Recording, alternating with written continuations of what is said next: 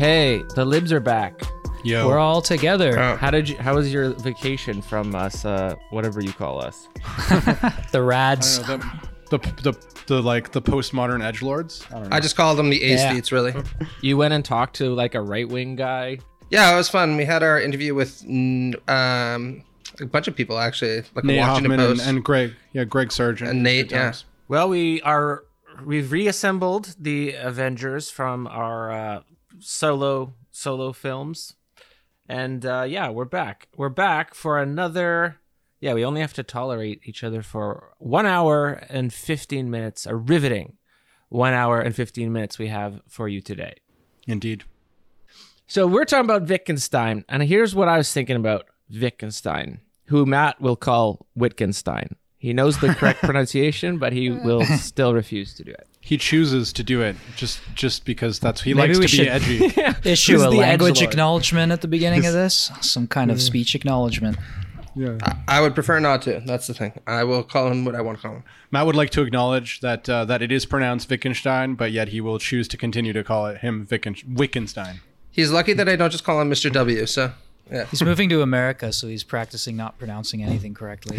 Yeah. Yeah, so for- Ludwig uh, van uh, Wittgenstein. Wittgenstein. I'm about to pronounce that. For the right. listeners, we have to now to get into our Zoom call. Uh, click a land acknowledgement from the institution which is hosting the Zoom call, and we were just kind of talking about this the speech act of la- land acknowledgement and how it's purely a speech act. We're still going to accrue the value of the property that we you know we stole your land, but you don't get it back.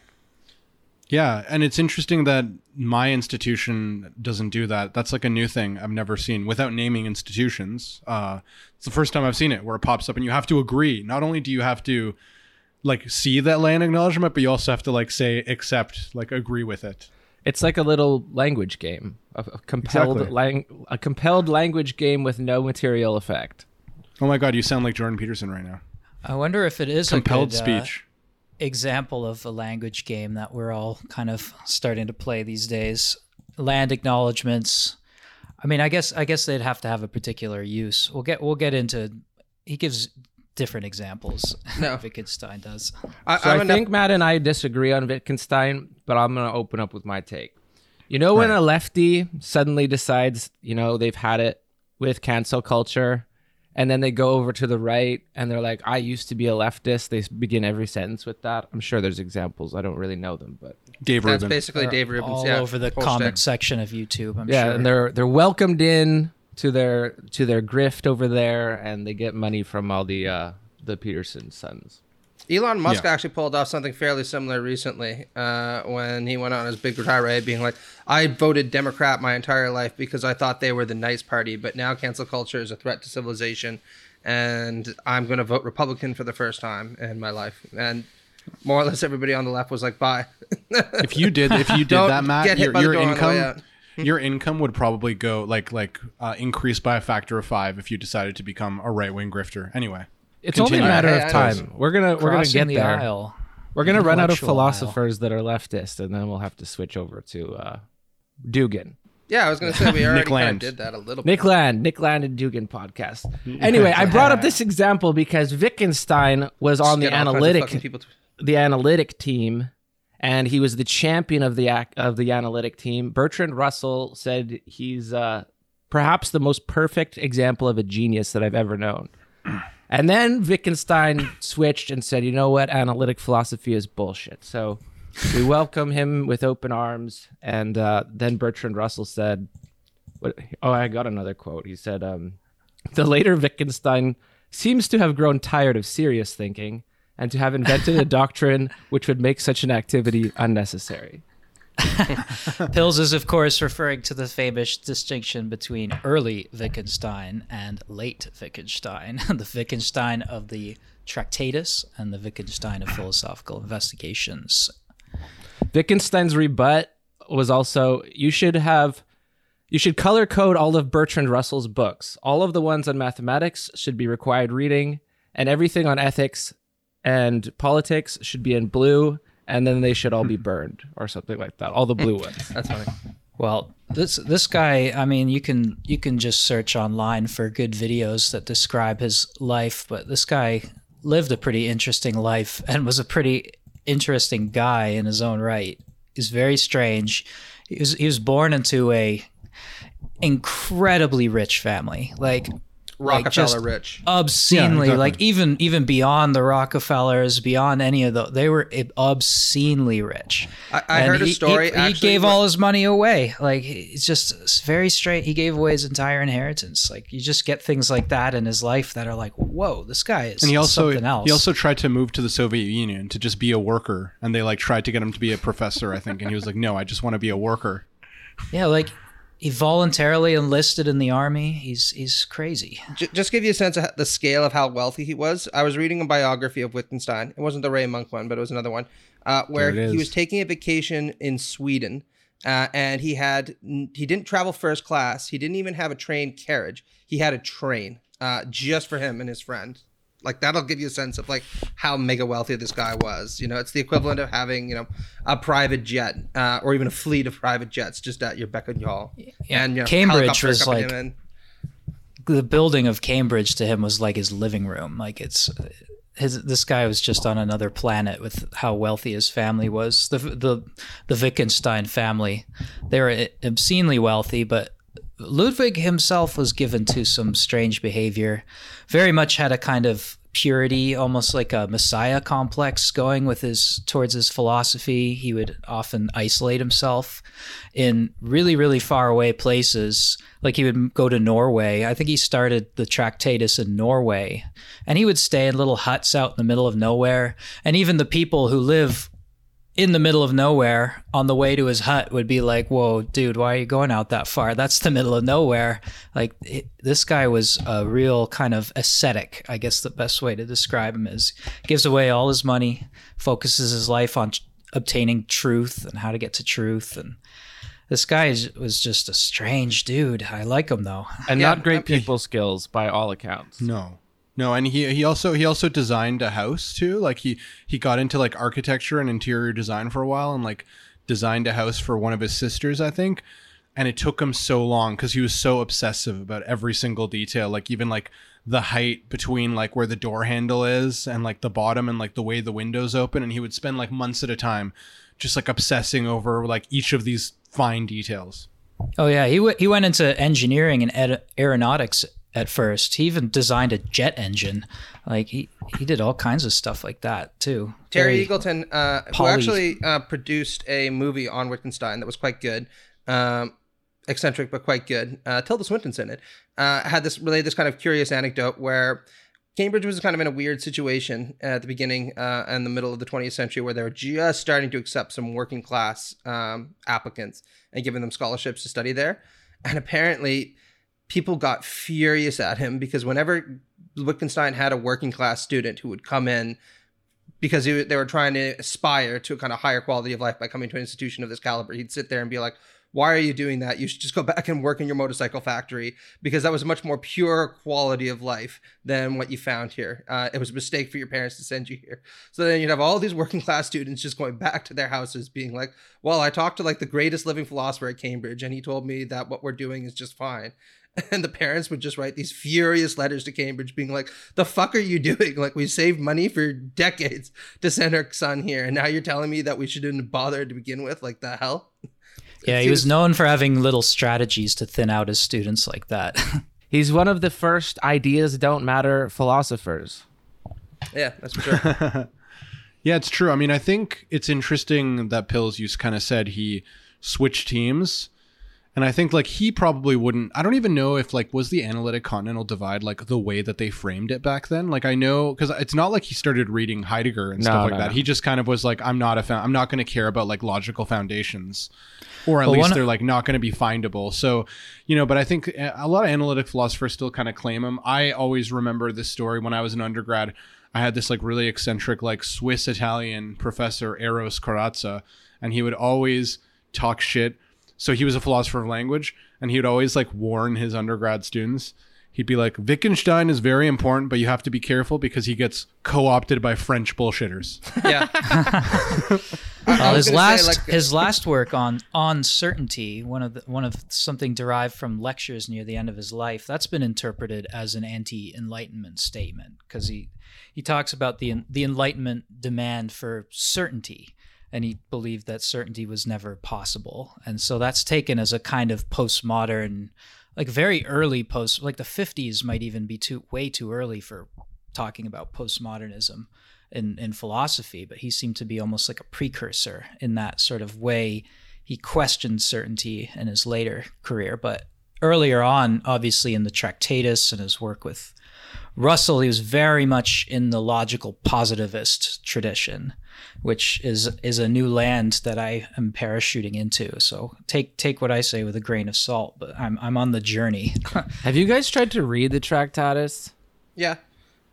I mean, I read if you- about if- 30 if- pages of it, but it was brutal. yeah, if, if you're not Yeah. familiar with the logical notation, then a lot of the technical details um, aren't really of much value. But I think the overall message is really interesting, and there's no doubt that like a lot of it is actually just beautifully written. I mean, there are passages in it that are not just evocative, but I would say haunting. Uh, like people tend to remember very distinctly, even the introduction, but certainly the ending passages uh, about what of what one cannot speak, one must pass over in silence, uh, or the opening kind of assertion that the world is all that is the case. Um, I think it's like a beautiful book in a lot of ways.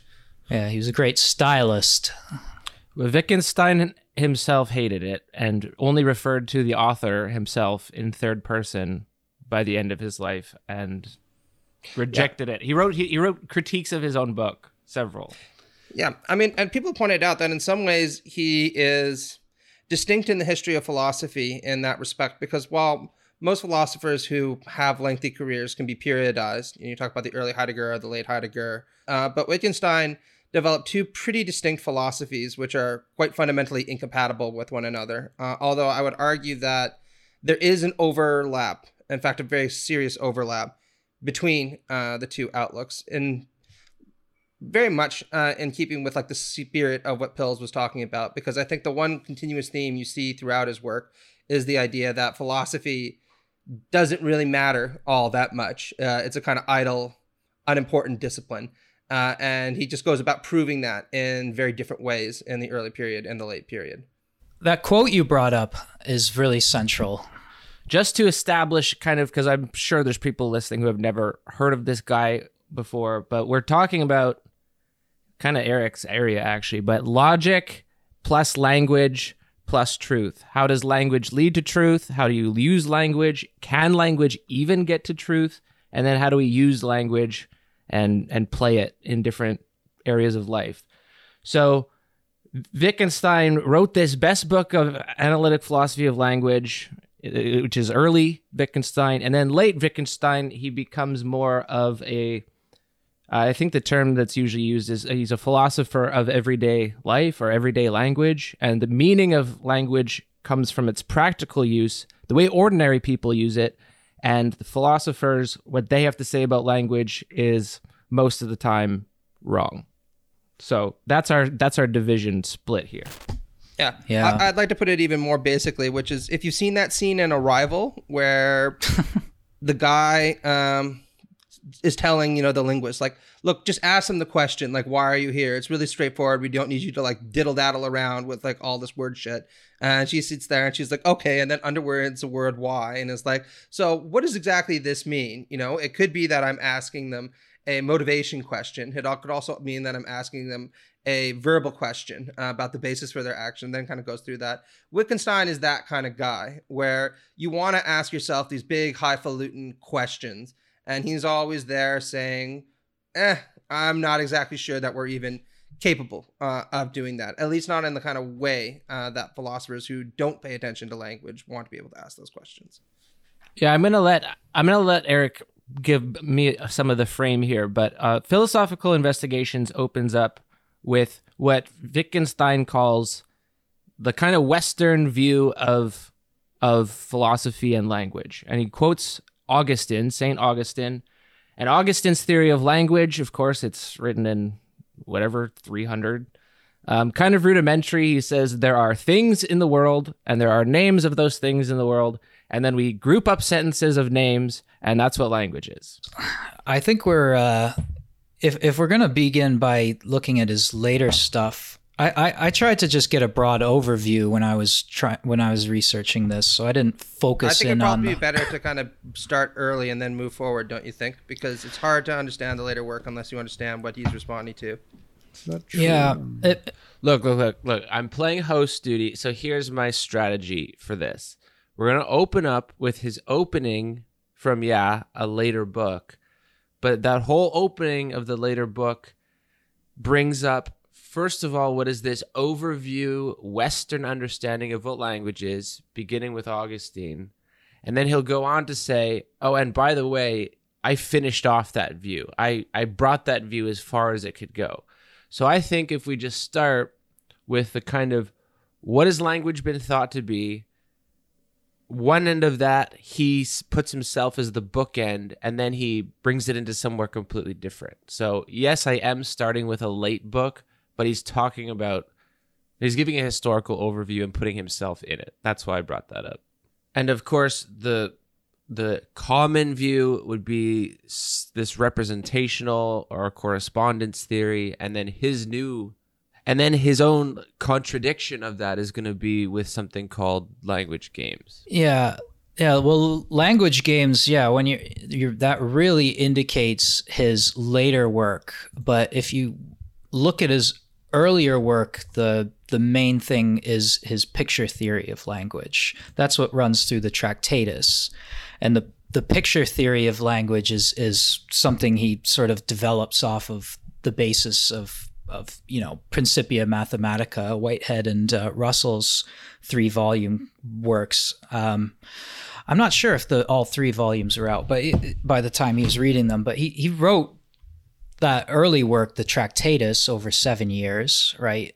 And during the 1910s, it was published just before 19 or around 1920, and then he kind of just l- fucked off and like went left Cambridge and left England for a long time and didn't come back. But that didn't that he go to austria work- and like beat school children Yeah, like he got involved in World War One. He was he volunteered to fight. He then he wanted to become a school teacher, and he taught elementary level students for a while, which was.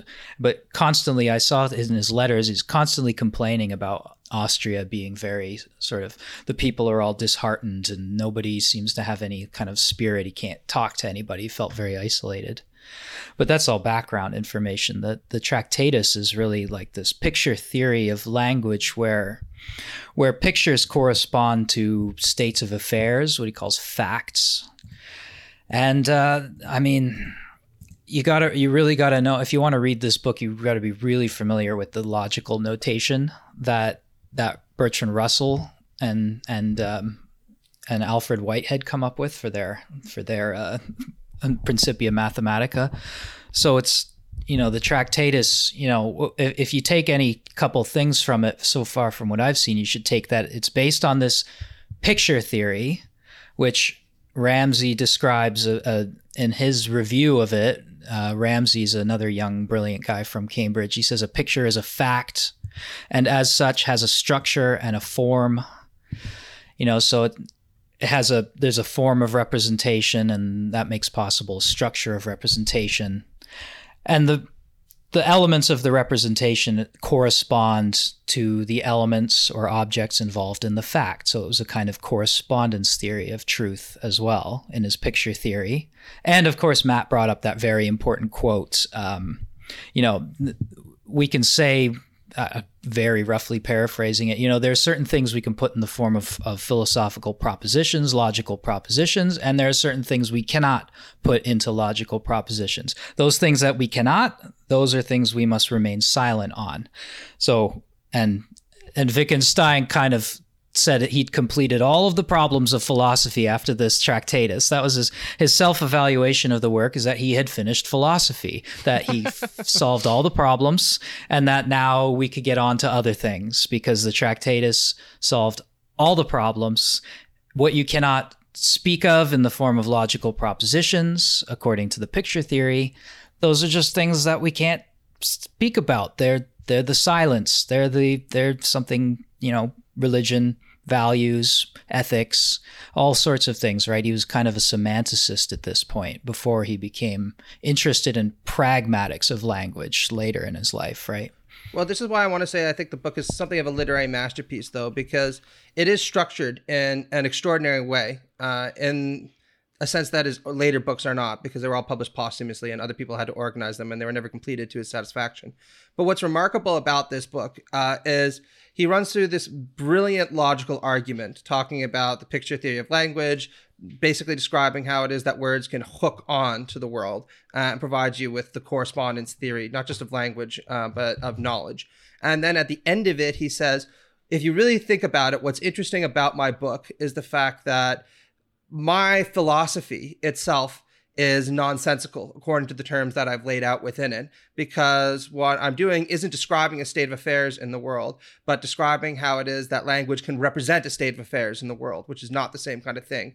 Ergo, my approach is rather like a ladder. That's the metaphor he uses. So once you understand how pointless this entire exercise I just engaged in is, you drop the ladder aside and you can see more clearly. And what you also recognize, as Eric put it very beautifully, is that a lot of the kind of things that I just described as nonsensical um, ethics, aesthetics, religion, uh, all the kind of stuff that we really want to know about can never be said according to this philosophy, which is another reason why we should chuck this philosophy and just dedicate ourselves with a kind of quiet dignity uh, towards approaching life with an aesthetic and ethical sensibility uh, that can never be put in the terms that are demanded by certainty.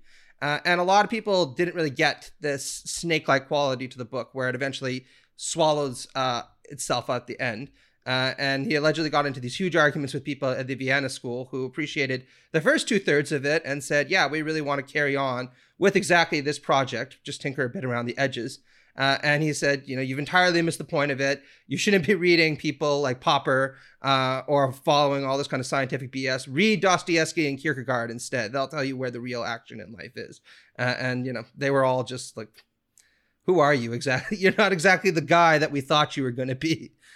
Yeah, he picked he picked up a book during the war, right? That Tolstoy. I think he picked up a Tolstoy book during the war, and it changed him and and sort of shifted him into a more uh, into being interested in questions of mystical well, and religious topics. He famously said that Kierkegaard was the deepest person who had ever lived, far too deep for him, uh, and kind of made the same kind of comment that Dostoevsky made, or sorry, Tost, uh, Nietzsche made about Dostoevsky that Kierkegaard was far too deep for him, uh, and he was one of the few people that he could learn from uh, in terms of his own personal philosophy of life, and it's really quite telling right? Uh, but again, I think the book is a literary masterpiece because it really does end on this remarkable kind of self-swallowing moment uh, where you are just amazed at the kind of intellectual audacity of what's been achieved, uh, and then he seems immediately willing to discard it and saying, "Why bother with that? Let's move on to something else."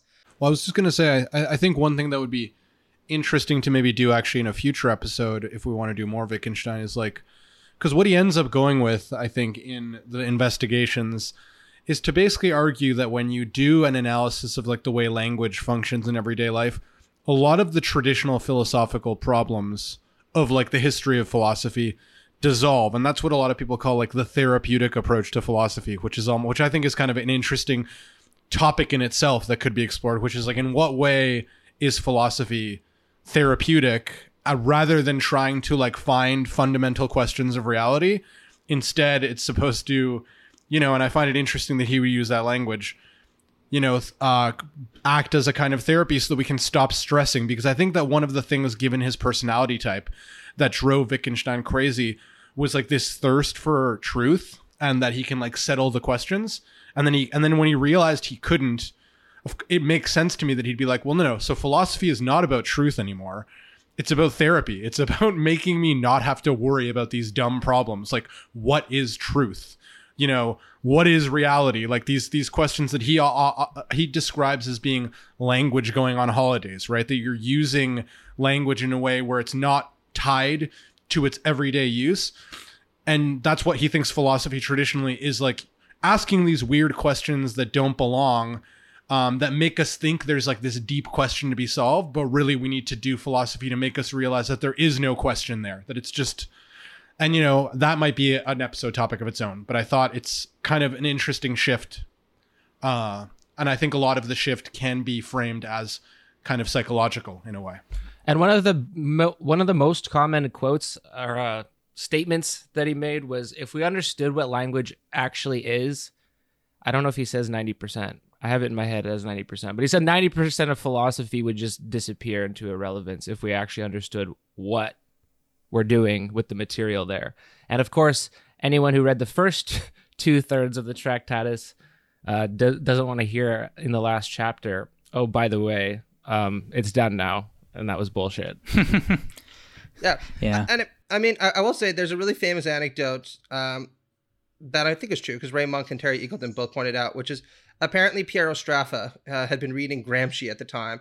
Uh, and when Wittgenstein was defending his picture theory of language to Straffa, I think it was Straffa, uh, Straffa kind of gave him the middle finger and he's like, What is the picture behind this? And it drove Wittgenstein nuts because he just wasn't able to figure out a way to actually link that to his theory in a way that would settle the whole thing. Uh, and apparently went off on a round um, of threatening to kill himself unless he could actually figure out the way to incorporate uh, the meaning behind this gesture into the picture theory of language and then decided to give it up. Uh, there is a kind of through line between his earlier and later stuff in the sense that when you read the Tractatus, you get the sense that, you know, all of philosophy's problems are caused by words being used with different meanings, right? Equivocation through words. He thinks that's where most of phil- philosophical issues come from. So, you know, he, he words are a kind of component of propositions and in that first phase in the Tractatus, he wants to take all the propositions and reduce them to a kind of atomic, a set of atomic propositions, which would point to these atomic facts. You can then this is sort of Russell's logical atomism coming through. So there is already a sense that all of philosophy's problems come through equivocation in the use of words, and we have to understand words. If you know, if you walk into a room and just say green, hat, bug, like you can't use disconnected words. You have to form propositions, subject, predicate, saying something about something, and then later on, you know, you get the more sense that the equivocation comes from what Gilbert Ryle will call category mistakes, where you use words from one language game and you mix them up with words from another language game. So you can, I, I, I heard this great example. You can you can describe the game of cricket, the British game of cricket, right? As it bowlers, it has wickets, it has the batter, it has the the mound, it has all that stuff. Uh, but then you talk about, but then what about team spirit? And then there, okay, you have a category mistake. Team spirit is not a part of the game. Team spirit is part of a different language game. And if you try to bring team spirit into the description of cricket, you're going to be making this category mistake. And so one of the things is to separate language into these individual language games. What is teen team spirit? Oh, teen spirit, Nirvana. What I don't get what you mean by Not that. Nirvana. I don't get what you mean by the connection though. You mean the cricket Well, you- players have team spirit? Well, that's the that's the problem, right? It doesn't make sense in the context of the game of cricket. What is the game of cricket? It has players, it has batters, it has these this and that. Does it have team spirit? No, because that's a totally different that's a totally different language game when we're discussing things like motivation, team spirit, cohesiveness. Those that's a different language game. It's a category mistake to say team spirit is part of the description of what cricket is. what you find with this argument that we do in kind of philosophical anthropology uh, is a kind of anti-essentialist claim, uh, not just about you know what it is that language does, but also about who human beings are, uh, because it's rejecting the idea that we have what Rorty called a kind of glassy essence, uh, and that the primary thing we do with language is just painted description of the world, a picture of the world, if you will. Uh, Wittgenstein says that sometimes that is what we're doing with words. We're just describing the world, uh, and we're trying to describe it as accurately as possible.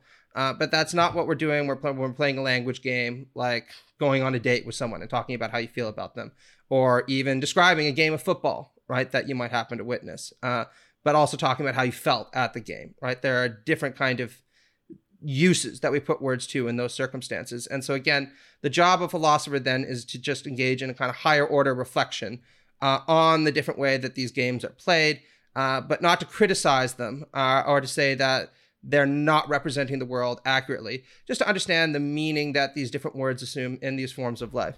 Well, is isn't isn't but isn't the broader point that he's making that like the picture theory of language has like a, tries to offer like a logical positivist account of like what language is that there's like but then I think that like what he's trying to do later is to be like, well, you're not going to find the answer of like what language is in its essence by just looking at it as like logical positivism, which is I thought where he comes in with like the meaning of a language is is is the is to uh, to understand the form of life. And like form of life is I think this in, important concept. And like he he makes a couple moves in the investigation to kind of argue why like your kind of logical positivist story of language is just being like a symbol to like describe the world breaks down and that like language is actually rooted to like an intersubjective social element that like you can't talk about language without talking about that.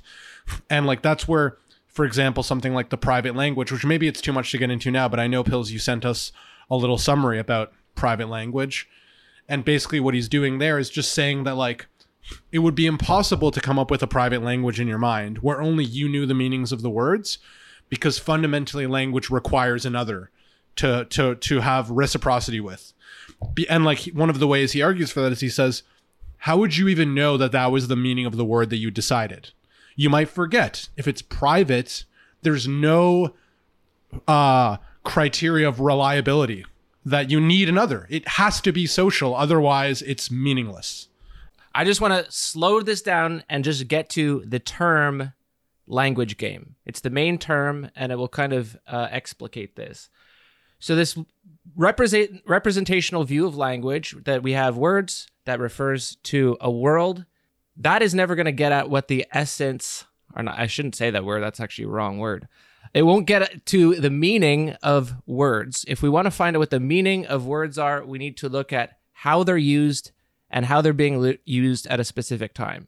So he gives like 60 examples of different language games. And philosophy is one of those. Philosophy is not like to be thrown out, it's an activity, it has its rules. Analytic philosophy is like doing a Sudoku puzzle, I guess. But also, when you go into a bar to order a beer, that's also a language game, and they have different rules. So it's it's not rude to just walk up to a, a bartender and start the sentence, um, "Yo, can I get a Miller Lite?" In any other context, you know, your your wife comes home from work. If the first thing you said to her was, uh, "Yo, can I get a Miller Lite?" it, it, it, wouldn't work in that game. That game would, would fall apart. But if you're ordering a Miller Lite, you're probably an asshole anyway. So I mean, maybe if you're living in like Sunnyvale tri- trailer park, uh, that wouldn't be like out of uh, pra- like out of, on keeping. But I want to say absolutely, yeah. And I no, mean, this I, am not done that's- yet. I'm not done yet. It's not just Okay. about rudeness and and acceptability. It's about like there is a code that makes things sensible in contexts that you can't just move to a different context. And his critique, the general critique of this representational kind of uh, language use, you could just call the whole history of philosophy is pretty pretty much that. Of course, there's exceptions, but it's like we're we're sitting there in our chair wondering what is a concept? And then giving a whole bunch of explanations definitions of what a concept is furnishing it with examples. And then you have like a, a, descartes book for example. But what descartes is doing according to wittgenstein late wittgenstein is taking all these other words that belong to different language games where their meaning is quite clear. Like miller lite has a very clear meaning and then trying to move them all over into philosophy and then they're bastardized. They're taken out of their home, and then you can basically do whatever you want with them. And it's not useless. Sometimes you can get like uh, insights or interesting theories from from doing that, but you're never going to get to what is language if you only do philosophy. You just you have to go to a bar. There you go. yeah, and I think again, there's a nice anti-foundationalist dimension to this because I think that you're right in saying that one can do philosophy if one is willing to be a kind of humble philosopher and engage in the kind of philosophical anthropology that you're just describing, right? Asking yourself, what is the meaning of the word Miller Lite, Miller Lite in the context of going to the bar and offer and asking for, frankly, a mediocre beer, right? But the problem in the history of philosophy, as he understands it, uh, and philosophical investigations has some ruminations on this, although it becomes clearer in uncertainty, is that philosophy can have this kind of imperial ambition where what the philosopher will do is either try to appropriate the different words from different forms of life and say, this is what people think they mean, but this is what they really mean if we break them down and analyze them carefully enough. Or even worse, it'll say things like, people are going to church and they're talking about things like God or the soul, uh, and they're making metaphysical or cosmological claims to that in that respect. And these are actually just nonsensical claims. Uh, they're basically doing, from a Popperian perspective, let's use that example, shitty science. And Wittgenstein is going to say, no, uh, if you look at the claims made by somebody who is talking about the book of Genesis in church and say they're just doing shitty science, like Richard Dawkins, right? Uh, then you fundamentally misunderstand, he thinks at least, that they're just playing a very different kind of language game than what Richard Dawkins is doing when he's writing a book about selfish genes, or Stephen Hawking is doing when he's writing about uh, black holes. Well, isn't also one of the points though that like to get like more concrete about like philosophical problems that he thinks are like kind of nonsense in a result of language it's like okay like you use this word truth or you use this word mind in everyday language to like refer to something really specific that's like contextual to like oh i'm losing my mind and it means you know that like you're all out of sorts and you're confused or like you you know but then you know philosophers come about and be like well what is mind? What is it? Right? And then like I think one of the points that Wittgenstein is trying to make by dissolving these philosophical problems is to be like, no, there's no mystery here. Like, like you, the way that you're posing that question is making it seem like there's some ontological question of like what is a mind, when really it's just a word that's being used in specific context to mean something very contextual. And philosophers are coming along and fucking it up just like truth right? Like yeah that's it. truth like a lot of more modern philosophers who are definitely inspired by wittgenstein take this approach to like deflationary approach to be like there is no philosophical confusion here. You're just confusing. You're using the word in a different context. So like simon blackburn i think has this deflationary view of truth and he says you know to understand what truth is all you need to ask is like what's at stake here like is it like so for example you could just say you know, whatever, this person is guilty of murder. And you don't need to say is true at the end of that statement because all you need to say is the statement itself. But then philosophers come in and be like, "Ooh, there's this property that is truth. That's like a mystery that we like have to understand." And I think Wittgensteinian uh, inspired approaches to philosophy say that that doesn't that that's just a confusion over like how the words are used in different language games, and truth just means something contextual, and it's ne- there's not going to be some capital T truth. Uh, that's just like a weird confusion as a result of our misusing language. I think.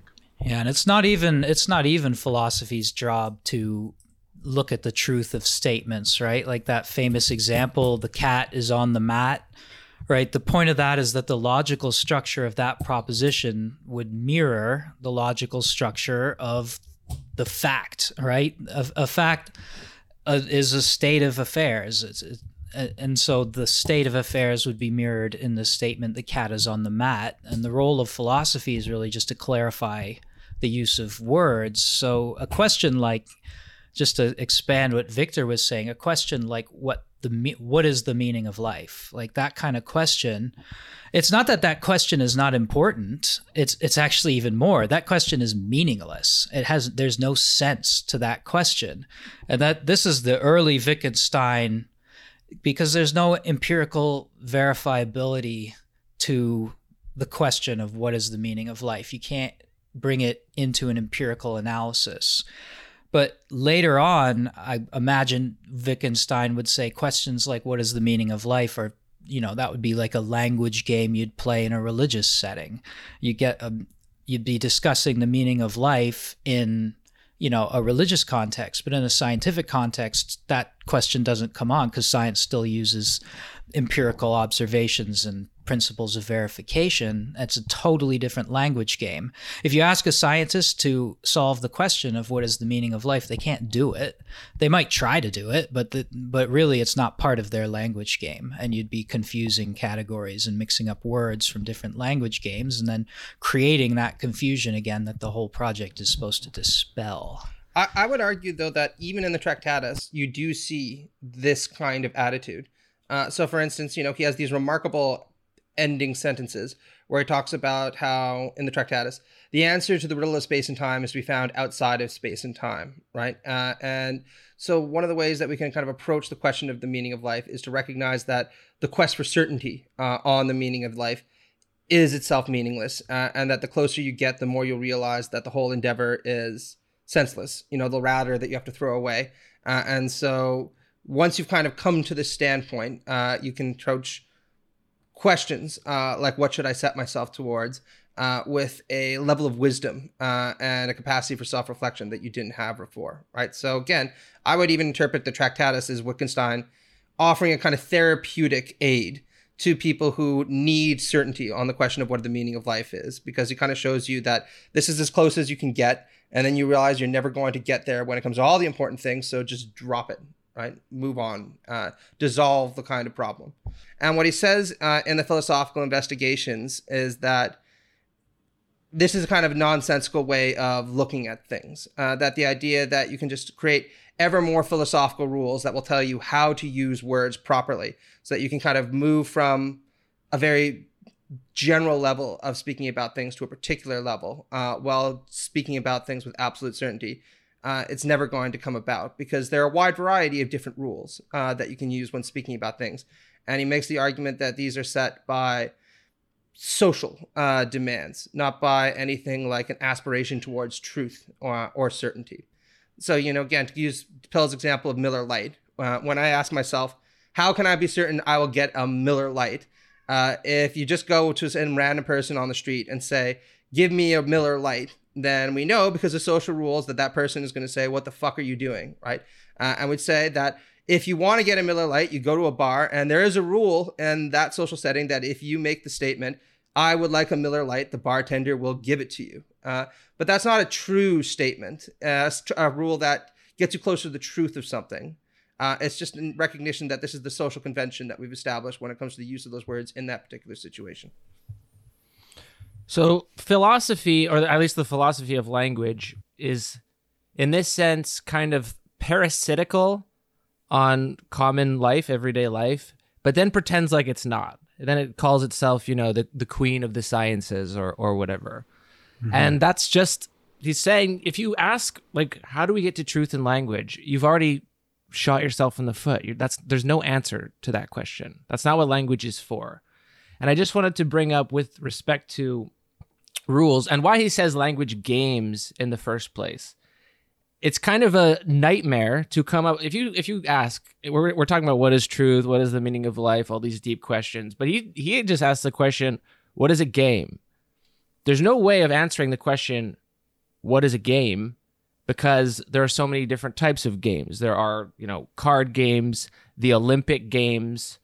Um, if if kids are just throwing a ball against a wall that's also considered a game and then the the first answer is well, it's something that there are rules to. And he he goes through uh, the example of every possible response to what is a game and kind of says, well, it doesn't apply in this case, doesn't apply in this case. Like if if a, kids are throwing a ball against the wall, yeah, it's a game. Are there any rules there? No. If you're if you're playing a game, can I who can throw the ball the highest? It counts as a game, I think everyone would say. But there's no rules there. Um, is a game fun? Well, if you're a if it's your job, are, are you having fun with it? Is it always fun? If you're like one of these dudes grinding um, Dota or something, are they having fun every single time they play? So anyway, anytime you try to give here's the final definition of game, you're always gonna find an exception to that rule. And then he says, um, this is where the term family resemblances, which I'm sure people have heard with reference to to Wittgenstein is. And he says like the meaning of terms comes in this vast socially created network of resemblances. Some things are true in one case, not in another, but it's a shifting, uh, vague, fuzzy sort of conceptual web that underscores language, not a clear picture, as someone like Frege would have said. Frege said, like, if you if you got a fuzzy concept, then it's not a real concept. And Wittgenstein's response to that is, well, if you say, go stand roughly over there, that's a completely acceptable use of language to say, go stand somewhere over there. And there's no clear referent. Somewhere over there is not clear.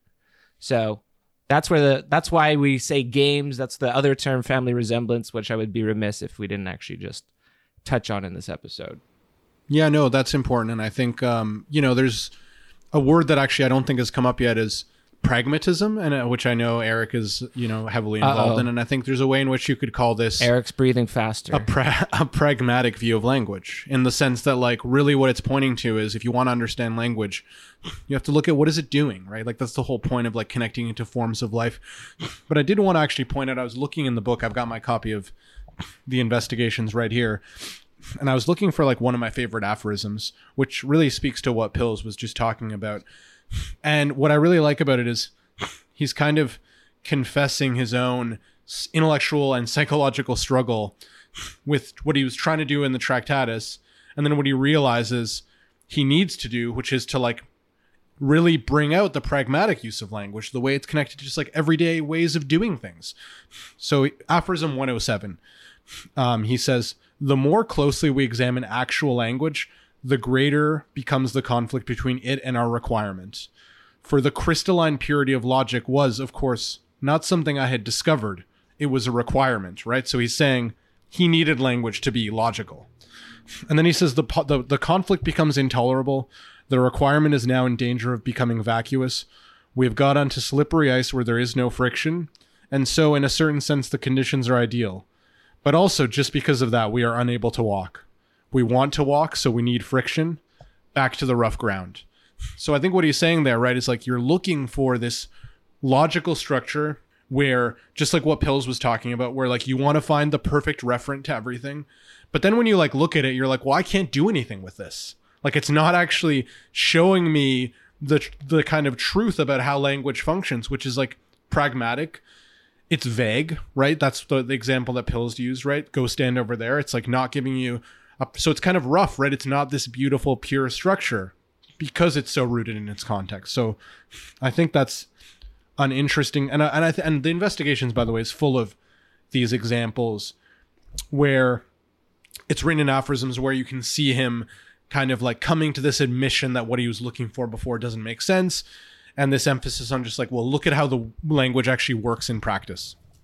Yeah, I, I suggested earlier that you could understand what Wittgenstein was doing in the Tractatus as a as a kind of semantics, whereas what he's doing in the in the later work uh, is a kind of pragmatics of language, right? If you're familiar with Charles Morris's famous distinction and what, what was it? Uh, syntactics, semantics, and pragmatics, right? Focus on the first two, leave pragmatics out. Wittgenstein moved into the pragmatics sphere in his later thing, and, and, and he read William James's varieties of religious experience, and, and he was in contact with other people who were familiar with the pragmatist tradition as well, and I think that influenced him after the Tractatus to move towards this, you know, meaning instead of a picture theory of meaning, it's the meaning of words is meaning in use, or he says most words anyway. So, ninety percent, ninety nine percent, who knows? Yeah, and there's this no social dimension to this because I really like his depiction of philosophers as obsessed with making language into a rule governed activity uh, and framing it in that way. You know, you think about somebody like Kant. You can see Kant is basically saying, well, if you want to talk about empirical objects, then I've devised these rules. You have to follow them, right? You can't just talk about things in themselves. I'm telling you that you need to describe them uh, in transcendental terms. Uh, or you can think about the logical positivist is doing something that's analogous to this, right? If you want to talk about objects, uh, then they need to be talked about. We need to talk about objects of sense. We can't talk about nonsensical things like God or spirituality or aesthetics or whatever. All that's pushed aside. And the quote that Victor is coming up with uh, is really nice because he's saying, why approach the study of language that way? Why be somebody who's there to give rules to social life, especially because that seems so removed from a lot of the purposes that people actually use their language for? And it seems to be working. You know, you go to the bar, you want a Miller Lite, and you say, I'd like a Miller Lite, please, because you have shitty taste in beer. And lo and behold, all of a sudden you have one, probably five, because that's what it takes to enjoy it, right? What's wrong with You, that? will, you can only enjoy the sixth. don't enjoy the sixth. Yeah, Like- like why sit there and bring Immanuel Kant into this to, and have him say, "Well, you know, when he was talking about that Miller Lite, he wasn't really talking about a Miller Lite in and of itself. He was talking about the phenomena of Miller Lite. There might be a Miller Lite there, but there might not be. It just seems Well, like think- kind of a waste of time. Well, I think also this this, is th- this is why my, my one of my professors in undergrad, kind of like my mentor into continental philosophy, she taught Wittgenstein as a phenomenologist, the investigations at can least. Like she said that he was, you know, that what he's doing is a phenomenology of like the way language actually functions in practice. That, I mean, that's a bit of a of another story, but just what you were saying there makes me think about um just like see take it up on its own terms right like what what is it doing uh, and i think that in a way is a phenomenological task And this is why he kind of, I, I said at the beginning, oh, he's on our team. Because I kind of think he is in the sense that, like, it's not like philosophy ended because Wittgenstein was like, you know, all these problems are fake. But what the French guys kind of connect with him in terms of uh, semiotics, what they connect with him on is the f- emphasis becomes no longer how do we use philosophy to descri- correctly describe the world. The question kind of shifts to what can we do with language to think better, to make people think better. And that doesn't mean think more accurately. It means like what is what is literature? How do we include literature in in philosophy? So I'm thinking, of course, of someone like Deleuze. Deleuze is like, I'm going to use language for everything it can do, but his concern is never like, am I accurately describe? I mean, that's not fair to say. The main concern, I should say, is not am I accurately describing the thing that I'm purporting to describe with my uh, syllogisms. Well, I- would say that there are definitely analytical ways of taking this up, and in Oxbridge, uh, Oxbridge, uh, they immediately did so with ordinary language philosophy, which produced, I think, some very boring work personally, uh, but it was important, right? And they gave a very English approach to the kind of deconstructive or deflationary views of the world uh, that you were describing. You know, uh, R.M. Hare uh, was a moral theorist, and Derek Parfit once asked him, like, I'm concerned about the meaning of life. And R.M. Hare was like, look around you. Do you see something called meaning in any of the objects out there? Do you see ordinary people concerned about these questions of meaning? See, meaning of life is no problem. Stop wasting your time with like Sartre and all those other kind of fruity French people and just focus on analyzing propositions according to like this ordinary language lens. Right. So you can definitely give this a kind of banal uh, reading in the sense that all we're doing is trying to dissolve philosophical puzzles, uh, puzzles to more or less leave the world as it is. Uh, and there's kind of conservative quality to this. I just think that the French interpretation you're giving, Pills, is more interesting and more exciting, uh, and probably also more in keeping with the spirit of Wittgenstein himself, who, whatever else he was, uh, wasn't going to become a nice bourgeois kind of, you know, word muncher. You know, he was always going to have a deeper project underpinning anything that he was doing. Yeah, if people took Wittgenstein seriously, there would be no philosophy department. he would do, just read literature. Ma- Yeah, maybe, maybe. I don't know about that. But I was gonna say though, like on this idea of him being like on our team, kind of. I think. I mean, I think there's a certain extent which I agree with that. I mean, I think that's true. But I also think like there are a, a whole bunch of an- still who consider themselves analytic philosophers, alive and dead, who we could also say are on our team too, because they do accept kind of that anti-foundationalist. Like good examples would be like Donald Davidson or like John McDowell. Like these are people who are and very much and Richard Rorty, who's I mean, he really did switch teams. Like even like I would say self-described in a way, he switched teams. But there's like McDowell and Davidson, who are people who never switch teams. Were always analytic philosophers. But I think like in terms of their philosophical commitments to like what is the nature of language and truth and foundations, I think they are on our team as well. Yeah. In, in the same way that Wittgenstein is. Yeah, Davidson, just for an example, Davidson basically said all language is metaphoric. You, you're you're never gonna get to the the underside of language. It's a, which is something that's close to you know difference or something like that. Yeah, I also got the sense of kind of later Wittgenstein being almost parallel to certain continental themes in various ways but it's all very superficial in my head right now. I don't know because you know like the early wittgenstein could be compared to structuralism and their sort of privileging of scientific discourse. It becomes a kind of master discourse into which everything either has to be dissolved or thrown out if it can't be dissolved into it.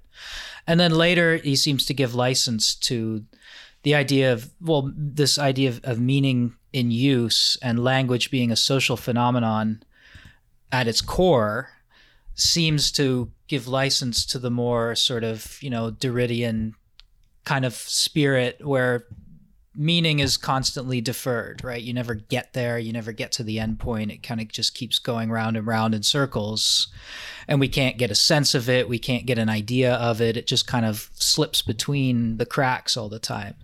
But I mean, any any further than that, I don't think I could go. I don't think Wittgenstein is completely skeptical of that words have meanings. I think he believes words have meanings. I think there's a bit of controversy over whether Wittgenstein actually arrives at a kind of Humean skepticism or whether that's just a kind of cheap interpretation to kind of hold Wittgenstein back from going full pomo. But um, otherwise, I mean, he does seem to lurch very far in the direction of a kind of, you know, critique of enlightenment, critique of meaning as kind of authorial intent versus how meaning works in the world. But beyond that, you know, I, I can't travel. I, I, I must wonder, remain silent. I wonder whether uh, an intro, a good like sequel episode to this would be because I know the you know when I think about that professor from my undergrad who talked about being careful about the French bullshitters, I wonder if like the good French bullshitter for us to look at would be the very short book, The Postmodern Condition, right by uh, Lyotard, the French guy Leotard, because that's a pretty short book, and I'm pretty sure a big theme in that is language games, is it not? He does discuss Wittgenstein a lot. Yeah, I mean, uh, there's also Alain Badiou who wrote a pretty influential book uh, describing Wittgenstein as the kind of peak anti-philosopher. Anyway, I, that's just a, that's just an idea because I know it's a pretty short book and like it might be. Uh, I wouldn't mind revisiting it. Yeah, that sounds yeah, good. I, I, don't like this. I, I don't like that characterization that he's anti-philosophy because he obviously is not. Um, and I can't I can't really recall Badiou's argument, but he said he's one of the, the three great anti-philosophers. But what Wittgenstein said is philosophy has a purpose. It's just not what almost all philosophers think it is, which is we're explaining something. We're not trying to explain something. We're trying to clarify problems. But most of the time, philosophy just makes problems out of nothing because they're they're not referencing outside of their discipline. They're trying to uh, Procrusteanly force language to do something that language just does not do. They're using a wrong tool.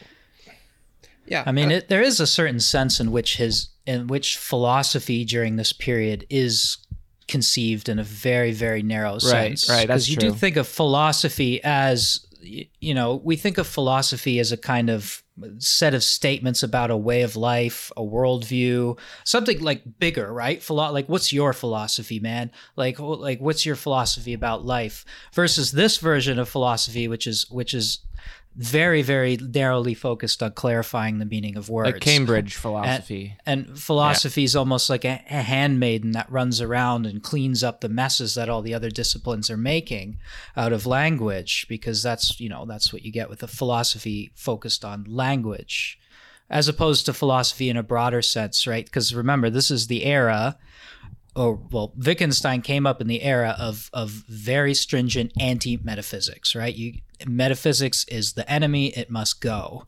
Like what was it? The big positivist A.J. Ayer writes in the right in the beginning of the book, the the destruction of metaphysics or whatever. It's gotta go because all we need is logical analysis. Oh, you mean logic, truth, and method? Yeah, yeah. The first section of that book is is just saying why metaphysics is kind of should be cast out of philosophy. And so that it does there is a certain narrowing down of what philosophy is during this period that I can sympathize with as being, you know, a little bit again deflationary, you know, treating truth as just a function of the meaning of words and context as opposed to capital T truth which is something that's supposed to be universal and unchanging and guide our lives right we got to aim for the truth. We got to draw the bow and hold it taut and aim it at truth and follow through. But we can't do that if truth is outside of philosophy or if you know, science is the province that verifies whether the cat is in fact on the mat or not. right? Well, I don't know. I think that you don't have to approach Wittgenstein from this deflationary viewpoint, and I'm also not really convinced by Kripke's hyper skeptical interpretation of him, even though I think it's very interesting. I tend to think that like Terry Eagleton and Brandom's Hegelian materialist interpretation of Wittgenstein is my favorite uh, because they say, look, you know, in both Hegel and Marx, you find this idea that your sense of selfhood is very much dependent upon other people because you have to be associated uh, into a given culture. Uh, that includes inheriting the language through which that culture articulates its worldview and its description of the world. And that language is also vital in a Hegelian sense for you being able to articulate who you are because you inherit words like I or Matt or myself or I feel or whatever it happens to be, right? Uh, and in this sense, I see Wittgenstein uh, as proudly kind of uh, the most modern and clear exponent uh, of a very kind of German position that has an auspicious history in the 19th century. And he might have approached it from a bit more of a relaxed viewpoint in the end. But there are definitely ways that you can say extraordinarily radical and interesting things with it, like Hegel and Marx did, uh, if you wanted to push his view far enough.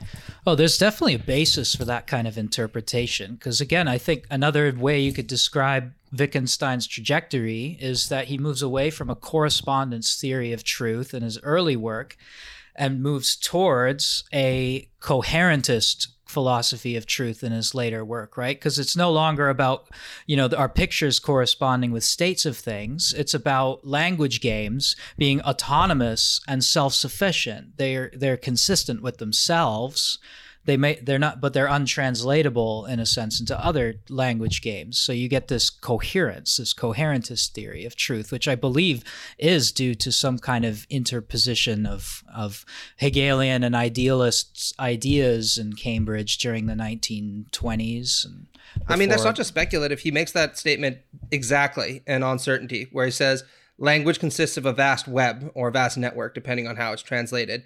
And you can't kind of chisel off any part of it and talk about this game in isolation from all the others, uh, because they do have a family resemblance to others that can allow you to not kind of reduce one game to another, but allow you to understand or enter into one of the games, knowing that you at least understand a little bit because you're familiar with some of the other things that are adjacent to it.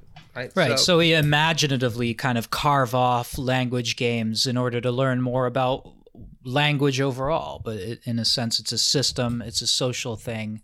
It exists in a totality and beyond any language game is always a form of life that corresponds to it right? Like being a football player is being a form of life and it contains certain language games that are autonomous and self-sufficient but it's still a big fabric that extends beyond those games. But i guess the the reason he says you know imagine the builder game for example and there's two builders and one of them calls out block or or hammer and the other one goes and gets the hammer because they kind of know the rules of the game game and they deliver the object. That's a little that's a little primitive. He calls it primitive language game. We we imaginatively carve them up like that, but really in reality these language games are a kind of totality.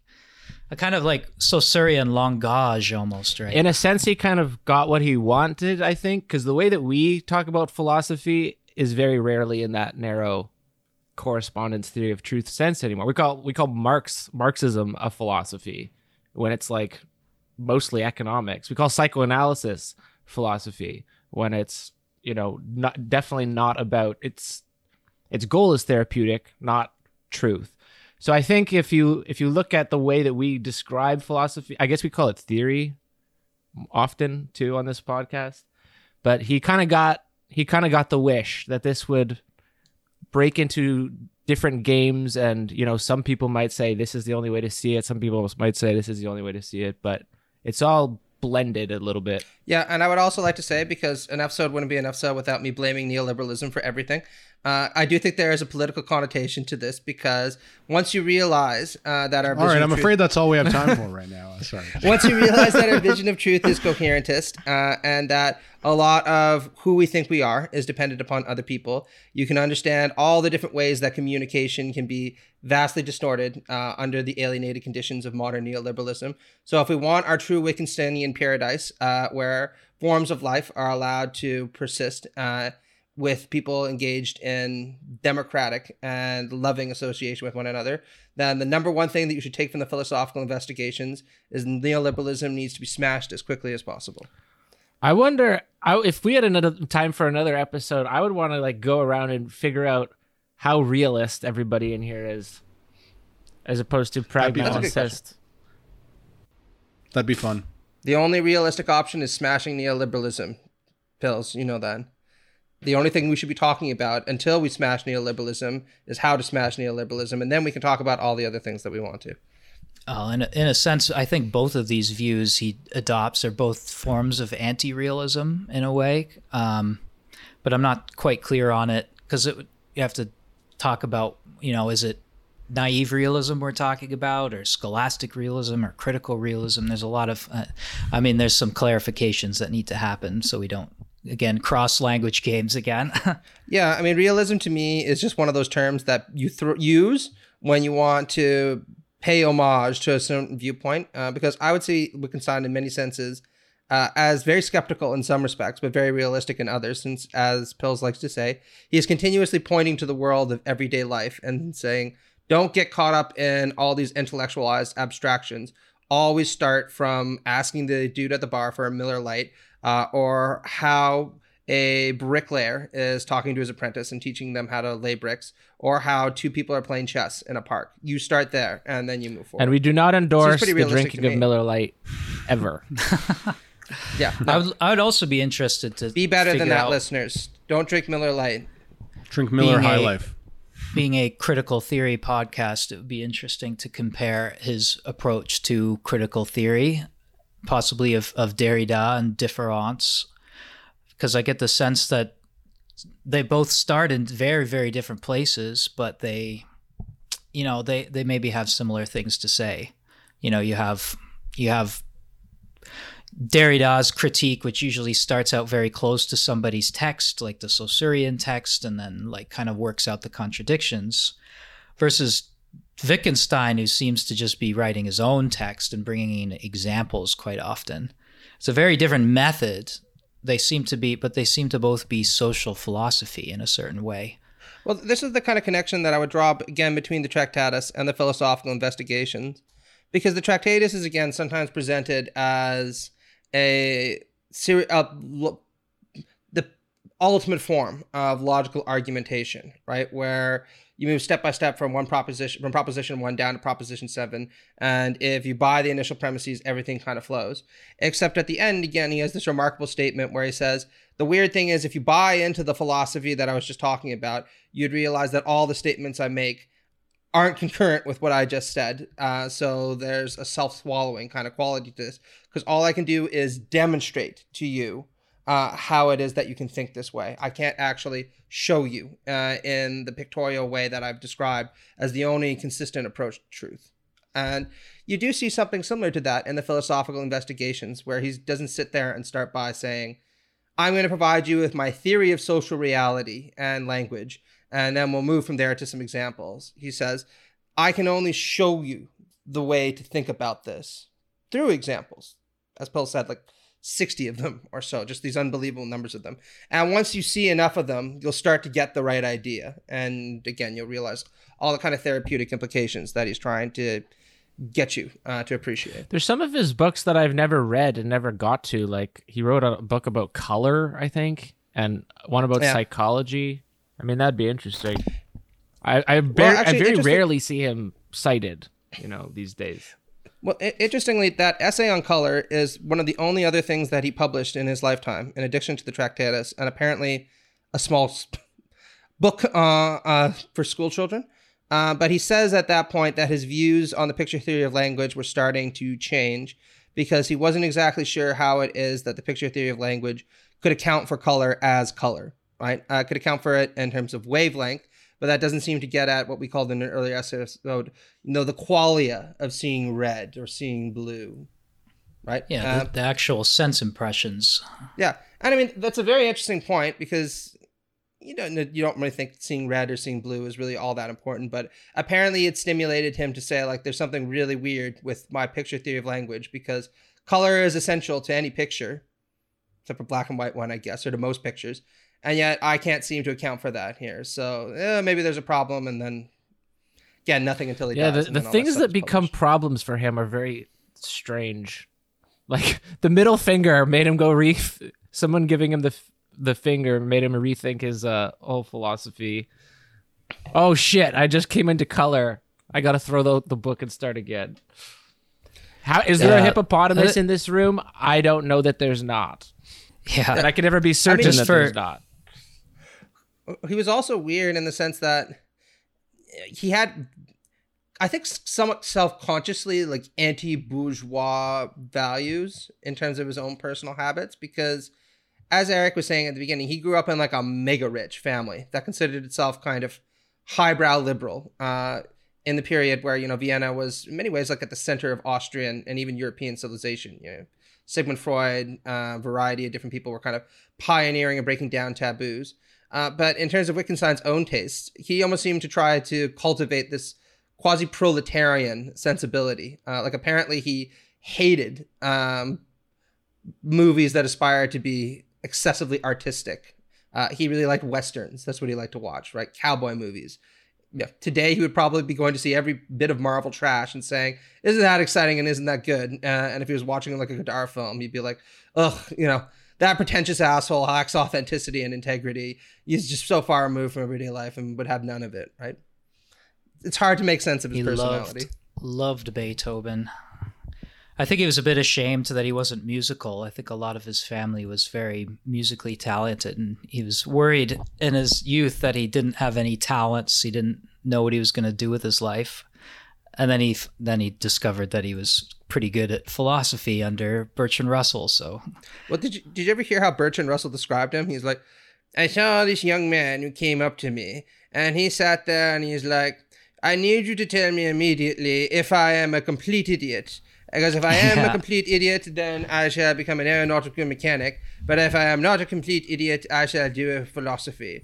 So I told him to write me something over the summer break. Mm-hmm. And Yeah. upon reading the first sentence, I said, You are clearly not a complete idiot. You should absolutely become a philosopher. Well, the then Vic, that, the rest of that like story, though, is philosophy that much. Wittgenstein wrote a critique of Russell's work. I think he asked him to even, but he wrote a critique of his of his work, and Russell's response was, "I saw that I could never again have a hope of doing anything in philosophy for the rest of my life." Yeah, which is upsetting, right? And the weird thing about it too is he really was a kind of prodigy in a lot of senses because apparently, again, he had these weird kind of anti-bourgeois sensibilities. Because if you asked a lot of like Cambridge philosophers or people today, academic philosophers, how they approach their job, you know, they'd say it's my nine to five. You know, I wake up, I read a couple journal articles, I read a little bit, I go to a conference, and that's how I do things. Uh, and you know, you got to read and keep up with the literature and read all the important secondary sources. Apparently, he barely read any work on philosophy. You know, there's that scandal that he had never even bothered to read Aristotle's or Organon or any of the kind of classical works of logic. He read a little bit of Russell, a little bit of Frege, uh, as Eric said, you know, some William James, but he didn't even really like professional philosophy all that much, and yet he was very, very gifted at it. and he Um, despised idiots. He went to teach. I think it was in Austria. He went to teach in this village, and he wrote a letter to, I think Russell. It might have been someone else. But he wrote a letter, and he's like, "The people here are twenty five percent animal," and he eventually had to flee the town because he was like brutally beating the children that he was supposed to be teaching in like high school and sent a kid to the hospital and made like this girl's ears bleed and then they were going to call the cops on him and he just skipped town and left Well, this is the thing. Yeah, I really think he wanted to kind of cultivate this proletarian sensibility. I mean, as Eric was pointing out, there's that other period where he wanted to go to the Soviet Union. And apparently, when he petitioned to go, they were like, yeah, we'll give you a position anywhere you want. Like, you know, you're famous Western philosopher. If you convert to the Soviet system, that's a fantastic coup for us. And he's like, no, no, I just want to do like backbaking. I wanna work in a car Like all the people. Uh, and they were like, no, no, no, we can't have you doing that because that'll just make us look worse. It's like the first thing we did when Wittgenstein arrived is set him to the gulag or something. Like, could it be an important philosopher or nothing? And he's like, well, not into that then, bro. Uh, but you just had like this kind of weird back and forth sometimes between his aristocratic and elitist tendencies coming out and just trying to desperately militate against them sometimes to the point where he seems to have been torn over that like he has been was for so many things and he's a fascinating guy And we haven't brought this up yet, but he's kind of a snack too. What do you mean it's good Yeah, looking. he's got the Yeah, yeah. nice dark features. he does yeah and apparently Yeah. unlike nietzsche he did actually have like genuine friendships like nietzsche had this bad habit of taking friends and turning them into enemies uh marx was gifted at that also but like Wittgenstein's buddies sometimes found him like difficult to deal with, and they're sometimes just like you gotta fucking like calm down. Like not everything needs to be like ratcheted up to a twenty, but Yeah, very intense guy. yeah, but like Keynes and Russell kind of remained friends with him on and off for uh, this entire life, and his students worshipped him. And apparently, he did actually have genuine proletariat friends, which he was very proud of. You know, go see westerns with them, and you know, they wouldn't talk about philosophy. And when he was living on that shack, I think in Ireland, I wanted to go visit it when I was living there. Apparently, like all the farmers in the region liked him. He'd go to the bar. But none of them knew who he was because he would never talk about it, and he found that enjoyable. His his his proletarian accessories. Yeah, he volunteered at a hospital at one point, maybe during the second war, and he and nobody knew who he was, and he didn't tell anybody, and he was just volunteering, and then he ended up doing some amazing stuff like designing a new machine for pumping blood or something like that, and then they they kind of ask, "Oh, who are you?" I'm Wittgenstein. Oh, you mean the Wittgenstein from Cambridge? He's like, "Yep, that's the one." Like he was very weirdly humble sometimes. Just didn't. Again, that's that asceticism coming through. He just didn't want worldly possessions. He didn't want fame. He didn't want money. He didn't want anything. He just wanted a shack where he could just write and be happy and so somewhat alone. But he also didn't want to be surrounded by idiots. Yeah. Like Bill's saying, you know, he had difficulty with that. And I mean, it takes real balls when you're in your 20s to write an 80 page book and say, I've solved all the problems of philosophy. None of you have anything to do anymore. So I'm just going to retire and teach school children because that's a more valuable enterprise than actually assuming the a- Cambridge position teaching philosophy to undergraduates. No point in that, right? It's just you can only Yeah. imagine how that must have pissed people off. Kind of a weird combination of ascetic and megalomaniac called called Mozart and, and Beethoven's Sons of God. Ah. Weird weird language to use for a guy who's supposedly an atheist, but you know, who knows? He was seemed kind of spiritual at the same time. Well, we made it pretty far through this. I think that was uh, as good of an intro as any. Yeah. So we'll say Yeah. bye with that, and thank you to the listeners, and thank the three of you, and uh, yeah, catch us next week. Bye about. And g- glad to learn about this topic. All right, guys, that was fun. Good talk. See you next time. It was efficient.